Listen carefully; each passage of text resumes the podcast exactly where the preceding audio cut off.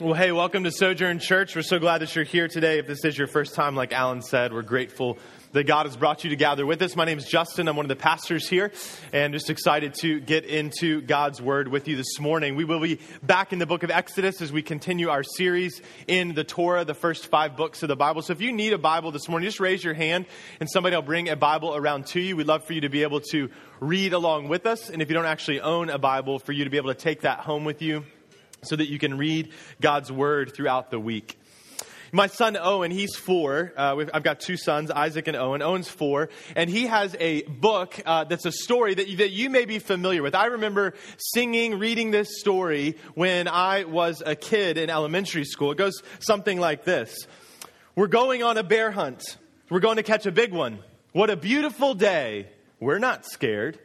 But if you are familiar with the story, if you know this story, you know that over and over again, this little family comes up against obstacles to get to the bear. Oh no, a river, a deep, cold river. We can't go over it. We can't go under it. Oh no, we've got to go through it. I imagine that the people of Israel, as they are leaving Egypt after God has freed them to go to this new land that God is going to show them, that they are thinking, we're going to our own land. We're finally free from slavery. What a beautiful day. We're not scared. But just as they're starting on this journey, they encounter an obstacle, not a river, but a sea. And it isn't a place they stumble on by poor navigation. God has led them there. But things get really crazy really quick. Because with the sea in front of them, they soon realize that right behind them is Pharaoh's army coming after them. They weren't scared, but now they're terrified. But like we've been saying throughout this whole series, this book of the Bible, like Genesis, Exodus also, is not a story primarily about Israel, but about God, about how he interacts with and cares for his people. And here, once again, God is going to make himself great and make much of himself. I'm looking forward to walking through this with you today. This story of deliverance, because this story of deliverance isn't just a nice, neat story for us to learn about, but it's intimately connected with our own. And how God's people respond here is the same way God's people should be responding now. I'm looking forward to jumping this in, into this with you. And whether you know Christ or you don't know Christ, I hope that God will use our time in His Word this morning to draw you to Himself. That as we open up His Word, as we see who God is once again, that He will draw you to Himself no matter where you are on your spiritual journey. Whether you have known God ever, or maybe this is the first time, or maybe you've been drawn to God a thousand times, but I hope this morning that God will do that work in your life. So let's pray and ask Him to do that. Father, we're grateful for our time to gather together this morning to open up your word once again to look at the book of Exodus. And Father, as we jump into this story that might be familiar to some of us, it might be new to some of us, I pray that no matter how we're approaching this story this morning, that it will hit our hearts afresh today, that we will see you for who you are, and that we'll respond appropriately to that. So, Lord, we pray for your spirit to work in this time, to bring about transformation, to bring about change, conviction, encouragement, hope, and peace this morning that only you can bring. Lord, we submit this time to you and pray that you'd be glorified. In Christ's name we pray. Amen. We'll go ahead and grab your Bible and turn to Exodus chapter 14. Exodus chapter 14 is where we're going to be this morning, looking at these two chapters here. And to begin our time, we're just going to read the first four verses. Then the Lord said to Moses, Tell the people of Israel to turn back and encamp in front of Pi Hahiroth, between Migdol and the sea, in front of Baal Zephon you shall encamp facing it by the sea. For Pharaoh will say of the people of Israel, They are wandering in the land. The wilderness has shut them in. And I will harden Pharaoh's heart, and he will pursue them. And I will get glory over Pharaoh and all his host. And the Egyptians shall know that I am the Lord, that I am Yahweh. And they did so. Israel did so. The tenth plague has come in Egypt. The firstborn of Egypt was struck down, and only those who had blood over their doorposts, the lamb of, I mean, the blood of the lamb over their doorposts, only their firstborn survived. And with this final act, Pharaoh finally relents and lets God's, lets God's people go. And so the people of Israel leave Egypt and they begin this trek to a new place. We see at the end of chapter 13 that Moses takes the bones of Joseph with him. Joseph, who some 400 years earlier had said, Take my bones with you when you leave Egypt because God is going to get you out of this place. And God has. God leads his people as a pillar of cloud by day and fire by night. But Yahweh is still doing a work of redemption. He's still doing a work in his people's hearts and lives. And so he tells Moses to lead the people to a different place than expected, to go a different route than would be, would be expected as they leave Egypt. He tells them to go and camp between an Egyptian city and the sea, the Red Sea. We don't know exactly how many people are with Moses at this time, but it is reasonable to think there are roughly 1.5 to 2 million people, men, women, and children, going with Moses out of Egypt. That would be like getting all of the people that live in Fairfax County, Loudoun County, Prince William County, and Arlington County all together to go on a camping trip with each other. That's a lot of people. But see, God is not just being a cosmic GPS for them, He has a reason for where He's leading them. But this reason might seem a little bit odd. Verses 3 through 4 say, For Pharaoh, God's telling Moses this, for Pharaoh will say of the people of Israel, they are wandering in the land the wilderness has shut them in. And God says once again, I will harden Pharaoh's heart and he will pursue them. And I will get glory over Pharaoh and all his hosts, and the Egyptians shall know that I am Yahweh. Now, perhaps Moses has gotten to the place where he is fully trusting the Lord. He doesn't ask any questions of God. He doesn't announce to the people why they're going to the camp they're going to. God has just told him Pharaoh is going to come after you. But Moses just leads these people to this place. And the text tells us very plainly that they, they did this. They followed Moses. God told Moses what he was going to do, that Pharaoh is going to come after him, but he also said, I will get glory over him. But notice, God doesn't outline the plan for Moses. He doesn't tell him how this is going to happen. He just says, Go, trust me. And so Moses goes with this two million person camping party to set up camp on the edge of the sea. Now the text cuts and it switches scenes back to Egypt. Look at verses 5 through 9. It says, When the king of Egypt was told that the people had fled, the mind of Pharaoh and his servants was changed toward the people. And they said, What is this we have done, that we have let Israel go from serving us? So he made ready his chariot and took his army with him and 600 chosen chariots, and all the chari- other chariots of Egypt, with officers over all of them. And the Lord hardened the heart of Pharaoh, king of Egypt, and he pursued the people of Israel while the people of Israel were going out defiantly. The Egyptians pursued them, all Pharaoh's horses and chariots, and his horsemen and his army, and overtook them and camped at the sea by Pi Hahiroth in front of Baal Zephon. God has told Moses what to do. God has told Moses what's going to happen. And here we see that it's actually happening that way. Pharaoh mounts this massive army to go after the people of Israel. There's two million people. So he, he brings together this huge army and he is going to lead the army out. This is presumably the most powerful army in all of the world at this point. They have all their force, all their power coming after God's people. Now, God's people have a pretty good jump on Egypt, but the chariots of Egypt are fast. And God has told Moses to stop and camp by the sea.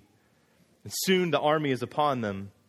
The people are camping out by the sea, and I can imagine that off in the distance they hear what sounds like thunder but the sound's too consistent to be thunder. And so they look off in the distance and see this huge forming dust cloud and maybe say, oh, maybe it is a, a dust storm a, or a storm."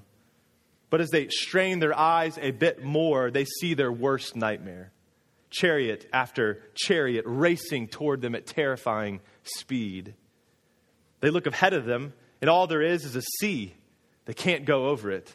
They can't go under it, and it'd be impossible for them to go through it. They can't turn back toward Egypt, or they will full, surely fall into the hands of Pharaoh and his army and either be enslaved once again or killed. As the Jesus Storybook Bible that we read to my son says, they could see the flashing swords now, glinting in the baking sun and the dust clouds, and chariot, chariot after scary chariot surging towards them. So they did the only thing there was left to do panic.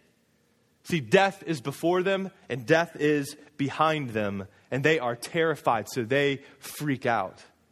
Verse 10 says, When Pharaoh drew near, the people of Israel lifted up their eyes, and behold, the Egyptians were marching after them, and they feared greatly. And the people of Israel cried out to the Lord. They cried out to Yahweh. I can imagine this is much more of a corporate wailing and screaming and groaning than crying for help. And they immediately turn to the one who has led them out of this place and they turn on him and go after him. Listen to this in verses 11 through 12. They said to Moses, Is it because there are no graves in Egypt that you've taken us away to die in the wilderness? What have you done to us in bringing us out of Egypt? Is not this what we said to you in Egypt? Leave us alone that we may serve the Egyptians? Man, we can look at this and be like, gosh, silly, silly Israelites. They, they don't understand what's going on here, but can't we be the same way? We feel attacked or threatened at times. And when we do, we turn to those around us and blame others for our circumstances. But then they say something key that reveals the reality of their hearts, and I think oftentimes our hearts. The end of verse 12, they say, For it would have been better, it would have been better for us to serve the Egyptians than to die in the wilderness. In the midst of difficulty, in the midst of trial, in the midst of something that seems to have no way out, they believe that they know best. All they see is death. All they see is slavery. They don't see God. And this is after they've seen God do some crazy things, right? I mean, they've seen God perform these 10 insane plagues on the people of Israel to display, to demonstrate the fact that He has power over all creation. He has power over life. He has power over death. He has power over all human power. Yet in the midst of crisis, crisis, they quickly turn. They want their old life more than promised freedom. And this won't be the only time that the people of Israel complain to Moses about what God is doing. But again, don't we do the same thing? When following Christ gets hard, when difficulty or suffering or persecution come, we can be so quick to think that God has abandoned us. So quick to return to what we perceive as being our safe place, the safer way, the less risky way, our old way of life, of self reliance, of isolation, of addiction, of grabbing for control, of grabbing for power. But see, we have to remember that this is no navigational mistake made by God. This is exactly where He wants them to be so that He can do exactly what He wants to do, allowing the people of, of Israel to be pursued by Pharaoh because He says He will get glory over Pharaoh and the Egyptians will know that He is Yahweh. But it's not just the Egyptians who will know this, it's also God's people. See, God, I believe, again, has brought Moses more and more to a place of faith. And instead of freaking out with Israel, Moses, by God's grace, walks by faith and he trusts Yahweh. And so he responds to this faithless, accusing words of God's people. Verses 13 and 14, Moses says to the people, Fear not, stand firm, and see the salvation of Yahweh, which he will work for you today. For the Egyptians whom you see today, you shall never see again. Yahweh will fight for you. You have only to be silent. He says, Fear not. This is much more of a rebuke than it is a word of comfort. Fear not. Do not know who God is? Stand firm. See the salvation of Yahweh. He will do this. He will save you, just like He always has. What He's always been doing, He will remain faithful to you.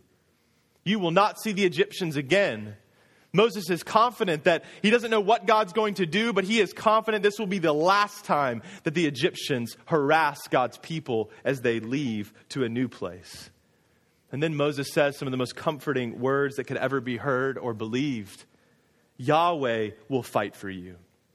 Yahweh will fight for you. You have only to be silent. Don't do anything. You can't do anything. Yahweh will get the victory because only He can.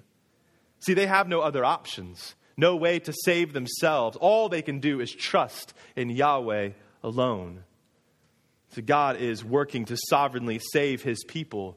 They are backed up with death before them and death behind them, so that, so that he might show with certain clarity that salvation belongs to him alone. Salvation belongs to Yahweh alone. So, what will he do to free his people? He tells Moses in verses 15 through 18. The Lord said to Moses, Why do you cry to me? Tell the people of Israel to go forward. Lift up your staff and stretch out your hand over the sea and divide it, that the people of Israel may go through the sea on dry ground. And I will harden the hearts of the Egyptians, so they shall go in after them. And I will get glory over Pharaoh and all his hosts, his chariots, and his horsemen. And the Egyptians shall know that I am Yahweh, when I have gotten glory over Pharaoh, his chariots, and his horsemen. God is going to do something that only he can do as Lord of creation, he will use his creation to save his people. He will divide the sea in half so that the people have a, a place to walk through so they can cross over on dry land from death to life. And then Pharaoh and his army will go in after them, and God says, I will get glory over them. Then God does what he says he's going to do. And listen to this. This is insane if we can even picture all of what he does here in this moment. Verse 19.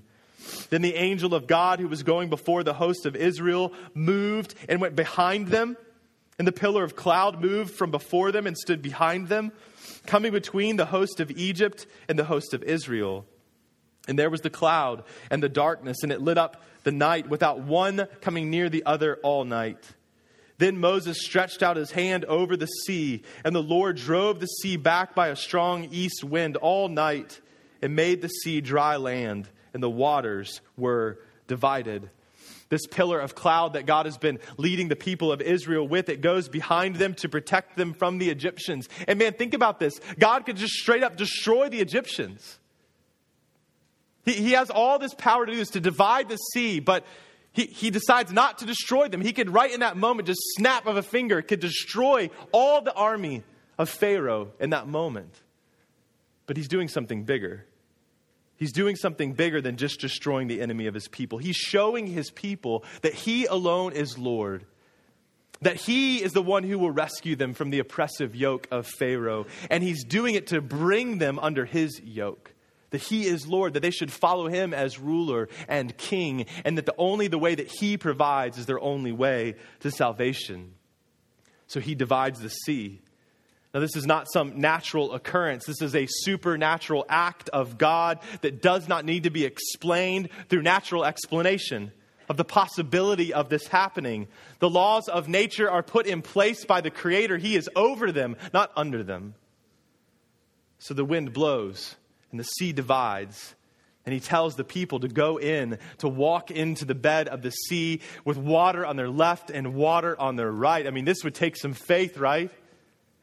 They've just seen this massive sea before them, an army coming after them. It divides in front of them, and God says, Okay, go, walk through. This would take some faith to be the first one to step out, right? Is the water going to hold? Is it going to stay up? Is God going to be faithful? But there's nothing else for them to do. They understand with great clarity there is no other way, there is no other hope, no other means of salvation but to go the way that God makes. I think when we look in this moment, it brings clarity to it, confronts an often stated and believed lie of God's people that you and I have probably heard and we can be prone to believe or even operate by. And that is that God helps those who help themselves. But as one commentator points out, it isn't true that God helps those who help themselves. What's true is that God helps those who cannot help themselves. So as Hebrews 11:29 says, the people of Israel enter the sea by faith. Exodus 14, verse 22 says, And the people of Israel went into the midst of the sea on dry ground, the waters being a wall to them on their right hand and on their left. A way of salvation has been made, but judgment is soon to follow. See verses 23 through 29.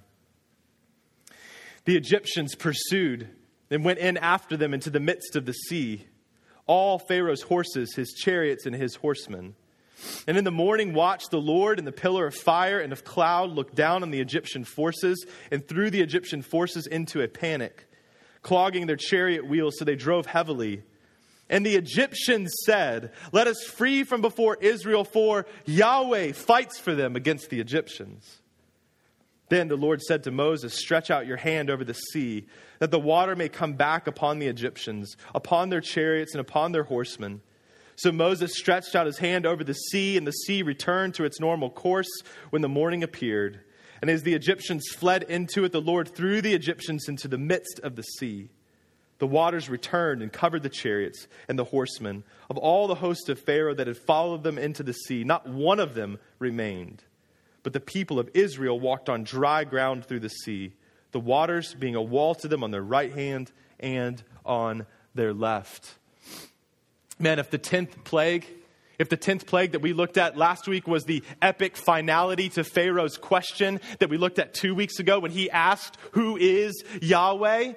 If the 10th plague was the, was the final epic finale to that, then this right here is the underlining, bold facing exclamation point on the end of it. God declares to Pharaoh, God declares to the Egyptians, I am who I am. Verses 30 and 31. Thus says the Lord, or thus the Lord saved Israel that day from the hand of the Egyptians. And Israel saw the Egyptians dead on the seashore. Israel saw the great power that the Lord used against the Egyptians. So the people feared the Lord. They feared Yahweh and they believed Yahweh and in his servant Moses. Once again, he has saved his people. Israel saw the great power of Yahweh once again. And so they have this reverent fear. They believe him. They trust in him. And now the man they turned on to question, they trust in him as well to lead them. God set them free from Pharaoh, and he set them free now to come under his lordship and to worship him alone. Paul tells us in the book of 1 Corinthians, chapter 10, that what's happening here to the people of Israel is like a baptism. They walked through the water of saving grace, the way that only Yahweh could provide for them. With death before them and death behind them, Yahweh made a way and they crossed from death to life. They passed through the waters, the cleansing waters, to come under His lordship, and it's all His doing. It's amazing grace. Now, how do they respond to this amazing saving grace of God? What do they do in response to what God has done for them? Man, they sing. They break out in song. Chapter 15, verse 1 says Then Moses and the people of Israel sang this song to the Lord. They respond to their deliverance by worshiping through song. They sing about Yahweh. They sing to Him, who He is, and what He's done. Listen to the, some of the lines from this song. Verse 1, chapter 15 I will sing to Yahweh, for He has triumphed gloriously. Verse 2 Yahweh is my strength and my song. He has become my salvation. Verse 2 again, this is my God and I will praise him, my Father's God, and I will exalt him. In verses 4 through 10, he takes time to, they take time to recount and sing of what God has done for them, the victory they've had, he's had over their enemies. Verse 11, who is like you, O Yahweh, among the gods? Who is like you, majestic in holiness, awesome in glorious deeds, doing wonders? Verse 13, you have led in your steadfast love the people whom you've redeemed. Verse 17, you will bring them in and plant them on your own mountain. In verse 18, Yahweh will reign forever and ever. Then we see verses 20 and 21 that the women, led by Moses' sister, take tambourines and they come out and they dance before the Lord, singing this song, singing to the Lord, for he has triumphed gloriously. The horse and his rider he has thrown into the sea. Miriam and these women sing. And can you imagine this? A chorus of two million people declaring the praise of God and his grace. Once they heard the thundering noise of hooves, and now what is the thundering noise is the sound of voices lifting up praise to Yahweh, who will reign forever and ever. See, the story of the crossing of the Red Sea and the song of response is not just some nice, neat story to read and move on. It is a foreshadowing of something much more significant, much more personal for you and for me. See, we all have our own Egypt. We all have our own Red Sea. And right now, we either stand on this side of it or on the other side. Every last person in this room is born into the world enslaved. We are enslaved to sin, to rebellion, utterly unable and unwilling to submit to the lordship of Yahweh, the one true God. We desire to be God. We desire to be in control, to rule our own life. If you don't believe this, go hang out with a toddler for a little while. If you don't believe this, just look at yourself in the mirror on any given day. Man, we wrestle with, we desire, we long to be in control of our life. And the result of this is death death before us, death behind us. But death is not the end. Salvation belongs to Yahweh, and He has made a way. See, the application of Exodus 14 and 15 is not to think about our present Egypt that we're going through. It's not to think about a present oppressive Pharaoh in our life. As one commentator says, it's not so much that we apply the Exodus to our lives, but that the Exodus is applied to us. The significance is not found in what we do with it, but what God has already done for us. This is not about a God who will win our battles for us. This is about a God who has won our battle for us. See, your personal Egypt is not a bad day. Your personal Egypt is not a bad circumstance. Your personal Egypt is not an oppressive relationship. Your personal Egypt is that you have worshiped anything and everything except God and deserve eternal death and condemnation for your rebellion. Your personal Egypt is that you're enslaved to sin and death. But like we said, this is not so much a story about Israel as it is about God and His grace. And the sea has parted.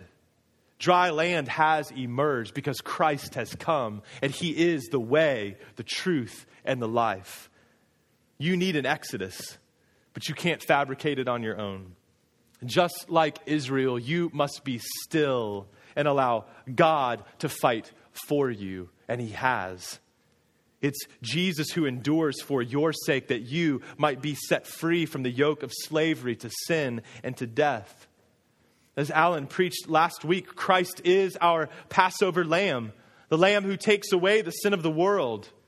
He bore the wrath of God on his back on the cross, that through the cross your sin might be paid for, that through the cross your sin might be removed from you, and that you're given righteousness by faith. The crossing of the Red Sea is a foreshadowing of the ultimate deliverance from certain death that all of us need. And Jesus has triumphed over sin and death for us so that we might be set free and made alive. What must you do to be saved? You must cry out to Christ, call in the name of Jesus. Believe that He died for you, that God raised Him from the dead to give you new life, that He is Lord, not you. If you are in Christ this morning, if you are in Christ, if you've repented and believed the gospel this morning, then you should look at the story of Exodus 14 and instead of saying and talking about your current Egypt, you should say, My Egypt is behind me because Christ has rescued me. I've crossed the sea, I've been given new life. And as we said, Paul equates the crossing of the Red Sea to baptism. As one commentator says, Christian baptism is the process, process whereby we undergo our own exodus leaving the world and joining another way of life under Christ's leadership and authority. We're baptized into the water, raised up to new life, the cleansing water covering us just as the people pass through the sea to come under the lordship of Yahweh. God brought, brought the people of Israel out for this purpose, and Jesus does the same thing. He has delivered you from the oppressive yoke of sin, and He has said to you, Take my yoke upon you, learn from me, find rest in me. Israel crossed on dry ground from death to life, and in Jesus we cross on dry ground from death to life. Hear Jesus' words in John chapter 5, verse 24. Jesus says, Truly, truly, I say to you, whoever hears my word and believes him who sent me has eternal life. He does not come into judgment, but has crossed over from death to life. But listen, if you're not yet in Christ, if you've never truly repented of your sin and turned to Jesus alone for the forgiveness of your sin, then you're standing on this side of the sea. Death is before you, death is behind you. But the way of Christ has been opened. But you, like Israel, must step out in faith, believing God alone to be faithful to save you. Because if you remain where you are right now, if you remain where you are right now, it is certain death. It is certain death. Man, will you respond to Christ's call to you today? Will you turn away from slavery to sin and step out in faith today, calling on the name of Jesus to save you today? He is the way, the truth, and the life. Come to Him, rest in Him, believe that He died for you and rose again to give you new life. Cross from death to life today. There's no better time for you to do that. Listen, you cannot be trying to be a Christian. If somebody says, Are, you, are, you, are you a Christian? Are you a follower of Christ? You, you can't respond, I'm trying to be. Your identity, no aspect of your identity in Christ is something you can come up with on your own. You must be still and let Yahweh fight for you. And He has. It's been declared, it is finished. Man, will you trust in Christ today if you've never trusted in Him before? Sojourn, how do we respond to this? How do we, as God's people, respond to this? If you've experienced the grace of God in Christ alone, there are many responses we can and we should have, but perhaps one of the most biblical responses that we should have to our deliverance and God's grace is singing. We sing like Israel, the song of the sea, which is the song of salvation. We sing in response to Christ our Redeemer and what he has done for us. And what has he done for us? Colossians 1 says he has delivered us from the domain of darkness. He has transferred us to the kingdom of his beloved Son, in whom we have redemption, the forgiveness of our sins. This is bigger than crossing the Red Sea. This is more amazing than two million people walking on dry land. You were dead in your sin, and God made you alive. The holy God of all the universe who does not, is not obligated to be in a relationship with you because of your rebellion, has made a way for you to be cleansed and brought into a relation, not just temporarily, but for all eternity. And what does that make you now? Once an enemy, now a child of God. Once an orphan, now a part of a family. Once broken, now restored. Once enslaved, now free. Israel sang a song in response to, to, grace. That's what God's people do when we reflect on what He's done for us. If, if we don't think song is a part of what God has called us to, then we may need to go back to the scriptures again and just read through them. The longest book in the whole entire Bible is a book of songs. There's songs all throughout Scripture. We're commanded to sing because of what Christ has done for us, to make a joyful noise to the Lord. And in the end, we see that songs of praise will be sung to the Lamb who is worthy. How can you hear the gospel? How can you be reminded of what Christ has done for you and not have your emotions stirred? And not sing, not be in awe?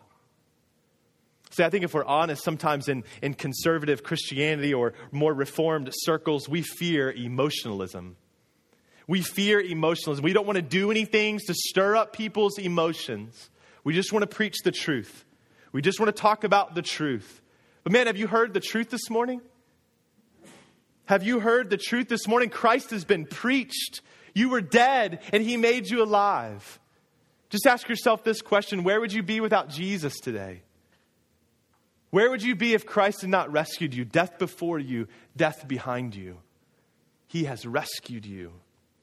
If that doesn't make you want to sing loudly, if that doesn't make you want to respond emotionally to what Christ has done for you, I don't know what else will. Have you experienced grace? Has the gospel been applied to your heart? Is it just in your head, or is it impacting your whole entire life? You were a pile of dry bones, and God breathed life into you. Undeserving, unmerited life. Man, I want us to be a singing church. I want us to sing loudly in, in response to what Christ has done for us. I want us to join the chorus of the redeemed now and forever, praising our God who has triumphed over sin and death. But don't hear me say that this is merely about doing something outwardly. True worship must be an overflow of the reality of your own heart. Being moved emotionally because of what Christ has done for you. That should be where this comes from. See, lifting your hands and singing loudly and moving your body because you like the tune and not because the gospel has impacted your heart is not worship but also hearing the truth of the gospel and not having your heart impacted is not worship. The gospel of grace is what prompts worship. It's the beginning and the end of it. And sometimes we can think and say things like, oh, I just wasn't into, just wasn't into worship this morning. I left that church just because I I wasn't really into the worship. Man, was the gospel preached? Was Christ made much of? Were you reminded of the fact that you were dead and he made you alive? That's where worship comes from. It's not how good somebody's playing the guitar or singing, it's not how the music makes you feel. It's what Christ has done for you. Man, our songs over and over again should be rich in truth that constantly take the focus off of us and our preferences and place it wholly on the one who is worthy of all praise, honor, and glory. Sojourn, God's ordained purpose of song is to remember, to reflect, to rejoice, and to remind. God has weaved music into the very, very fabric of who we are as image bearers. You can see this all around the world. Song transcends culture. Every culture has their songs, every culture sings. God has done that.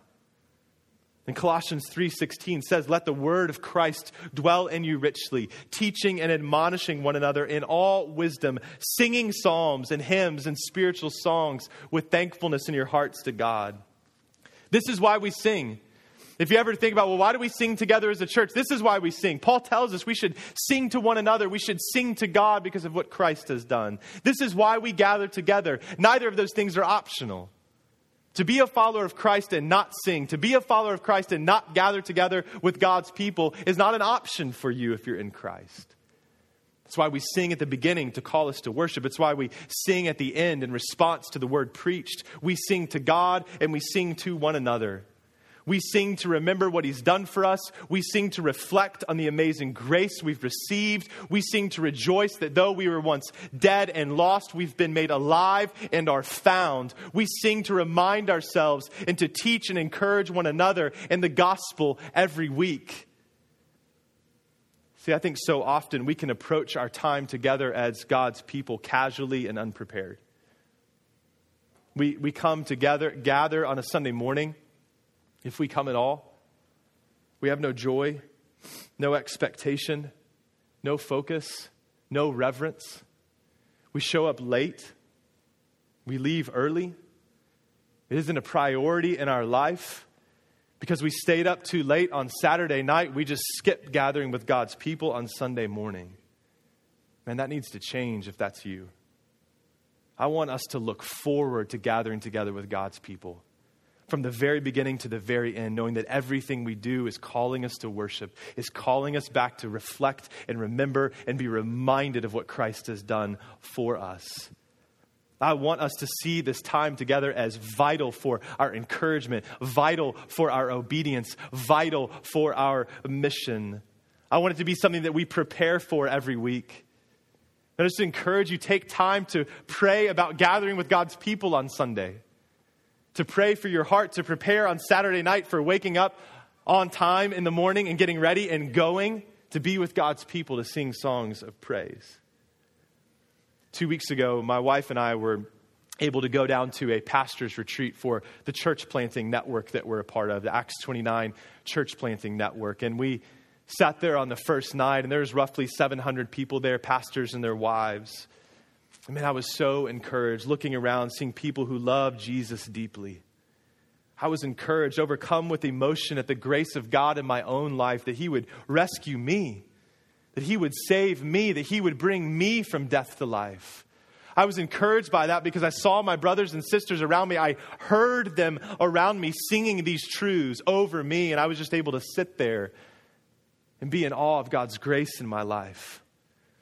But listen, all of us, not just if you're a pastor, not just if you are in leadership, all of us, if we've experienced God's unfathomable grace, should sing.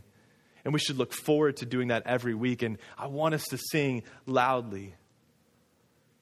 Maybe there are times in your life, though, you don't feel like singing. Say, man, you don't, you don't know what's going on right now. I just, I don't feel like singing. Maybe you're struggling.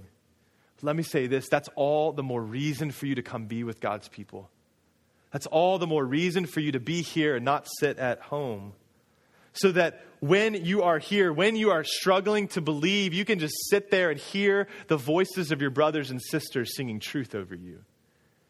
Even if you don't believe it right now, you can say there's a room full of people who do, and that is encouraging to your heart. Some of you will lift hands. Some of you will give shouts of praise, but some of you will be so moved that you will sit in your seat or stand quietly in awe.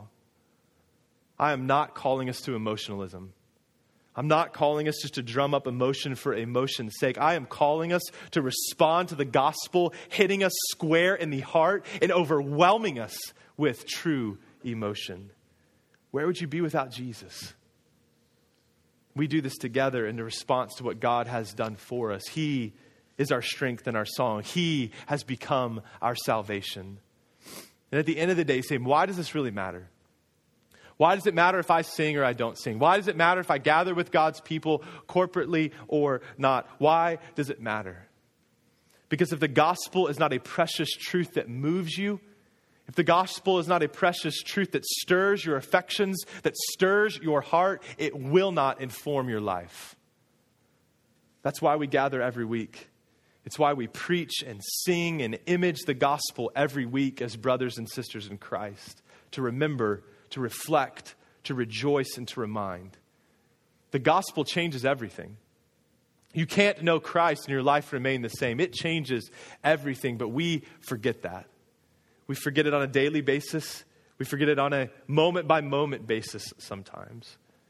But man, when we hear it again, when we hear it preached, when we hear it sung, I believe the Spirit utilizes that to bring conviction and repentance, hope, joy, peace, and strength to fight the good fight, to press on to the upward call of Christ Jesus, our Lord, our Savior, our King, our Redeemer. Listen, we were once hemmed in, death before us, death behind us, but the sea was parted. The dry path emerged, and Christ led us through the waters of baptism to new life. Sojourn, let's sing this morning in response to this truth. Let's sing like people who've actually been set free from slavery, not like people who remain in it. If you are in Christ, you have been redeemed, and now together we join in singing the song of the redeemed. And may these songs encourage your heart this morning. May they send you out to live in a manner that's pleasing to the Lord, to see all of your life as worship May they encourage you to go and tell your neighbors and your coworkers, your family and your friends of your God and Savior who has rescued and redeemed you out of death to life, so that they too might hear of the good news of Christ and experience His grace and also join in the song of the redeemed. As we come to the table this morning to eat the bread and drink the cup, may we rejoice together. May we worship together as brothers and sisters, as the redeemed. Look around you this morning as you come forward. Look around you and see all the people that are coming forward to declare that Christ has set them free and be blown away by that. That God would save so many undeserving sinners, and we're just one small little local church in Northern Virginia. Man, that's amazing. And it's not because of anything we've done. It's not because we are special people worthy of it. It's only because of His great mercy and grace. Oh, what a merciful and mighty God we have. And as you come forward this morning and eat the bread and drink the cup, allow this truth to hit your heart with full force. Christ's blood was shed for you. Christ's body was given for you. Man, may that overwhelm you this morning to worship.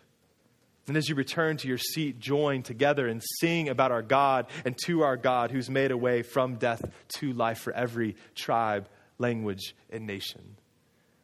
And if you're not a follower of Christ, I would just ask you not to come forward to take communion this morning because this is an act of worship. It is a declaration that we believe that our only hope, our only way to be forgiven and made right with God is through what Christ has done for us.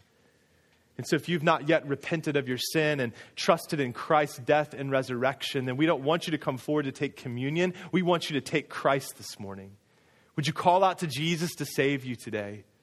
And please come talk to me or anyone else that's a leader here. We'd love to talk with you and pray with you. That's why this church is here, is to help you to know Christ, to follow Christ, and to experience His grace. Those of you that do come forward, you can come forward when you're ready to receive the elements. Tear off a small piece of bread and take a cup to drink, and what Jesus has done for you will be spoken over you this morning. And you can take it immediately or when you get back to seat, back to your seat. Let's pray and then let's sing. Father God, we are grateful for the story of the Exodus. We are grateful for the story of the crossing of the Red Sea. Lord, I pray that you'd help us to realize this is not just a neat Bible story to tell and talk about, to try and figure out. It's a story of your grace. And so, Lord, I pray that that would hit us in our hearts today. Lord, would you stir our hearts today? And if we're sitting in our seat right now, Lord, if we're sitting there thinking, man, I just don't have emotion. I'm not responding emotionally to this. Lord, I pray that we would do the hard heart work and look deep into our heart and ask what's going on. Father, would you give us ears to hear your gospel today? Would you give us eyes to see your amazing grace today? Would that overwhelm us in whatever way that looks like for us? And may we respond in song together today. But I pray, Lord, we wouldn't just sing here in this place. I pray that we'd go out with this song of redemption on our lips and in our hearts, into our workplaces, into our communities, to tell more and more people about the redeeming grace of Christ. Death is before us, death is behind us, but Christ is the way to lead us to life. May that be the song of our hearts, the song of our lives. Lord, we love you. We thank you for your amazing grace. And we respond to you now for your glory and for our good. We pray this in Christ's name. Amen.